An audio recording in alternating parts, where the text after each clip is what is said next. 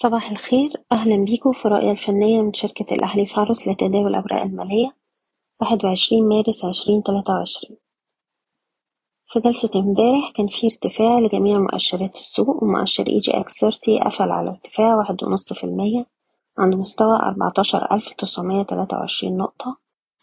لكن أحجام التداول كانت منخفضة. دلوقتي عندنا دعم عند مستوى الأربعتاشر ألف وربعمية طول ما إحنا محافظين على المستوى ده هيبقى في احتمالية إن إحنا نشوف محاولات ارتداد. بنركز على مستوى المقاومة الأول خمستاشر ألف وخمسين نقطة. تظهر أول إشارة إيجابية لو قدر المؤشر يتجاوز المستوى ده الأعلى وفي الحالة دي هتمتد الارتفاعات لمستوى الخمستاشر ألف وسبعمية نقطة. وهنا ممكن تظهر الضغوط البيعية مرة تانية. مهم جدا في الوقت الحالي إن إحنا نستغل محاولات الارتداد لتخفيض المراكز خاصة الناس اللي معاها مارجن أما الناس اللي تقدر تتحمل قدر من المخاطر تقدر تقوم بعمل بعض المتاجرات السريعة على الأجل القصير.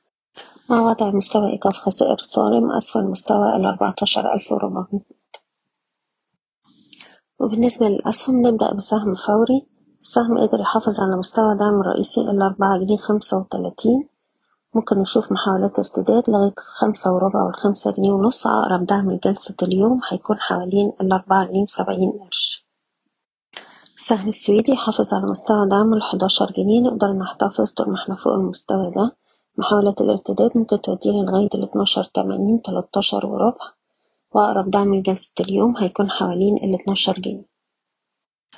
الدلتا للسكر عندنا دعم عند الاتنين وعشرين ونص. نقدر نحتفظ طول ما إحنا فوق المستوى ده.